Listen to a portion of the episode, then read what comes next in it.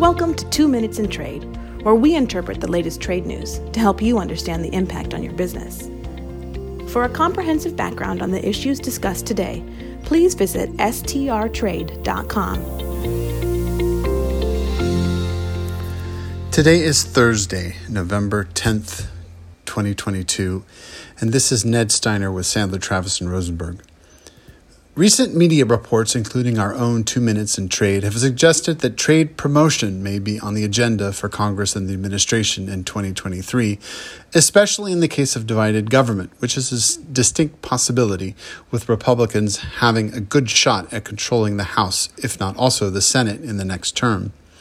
For all of the trade skepticism that has proliferated in both the House and Senate among Democrats and Republicans and among administration officials, there remain a sizable number in Congress and in the executive that would like to see a more robust trade promotion agenda. President Biden himself has expressed that on a number of occasions. His campaign pledge in 2020 was to invest first in domestic capability and then pivot to trade. With all of the disruptions of the past years, Biden has successfully shepherded through a, a, domestic investment agenda, including the Bipartisan Infrastructure Act, the CHIPS Act, and more recently, the Inflation Reduction Act, all of which have created pillars for U.S. investment in national manufacturing capability.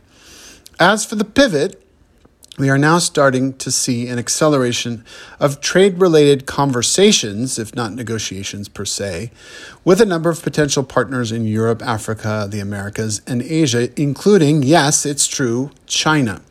It has been reported that President Biden will have a sidebar conversation with President Xi at the G20 summit in Indonesia next week about trade. While we shouldn't overstate the importance of the exchange, it does indicate that the administration is interested in moving beyond the current stalemate, which threatens to deteriorate into a cold trade war if not attended to.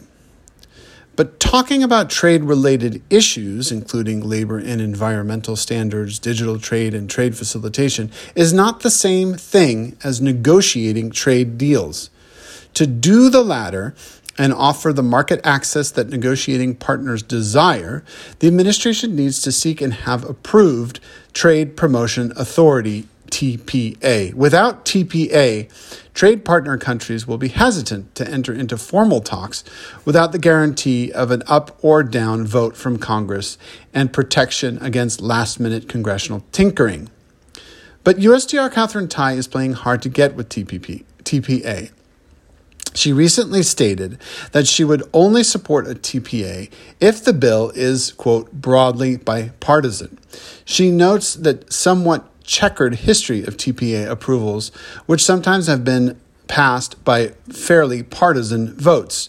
The Obama TPA barely passed in the House with the bare minimum of votes needed 218, only 28 of which were from Democrats. And in the Senate, only 11 Democrats were among the 60 filibuster proof aye votes in the Senate.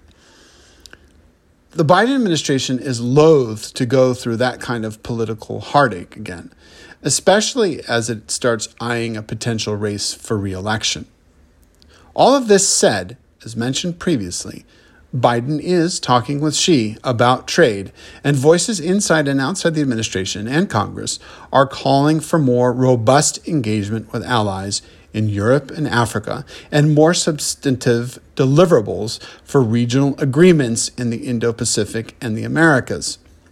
While the direction of trade policy is being debated inside the U.S., the impetus for change may end up coming from the outside, from trade partners who want to go beyond frameworks and provide the meat and potatoes of trade promotion like mutual, beneficial, increased market access.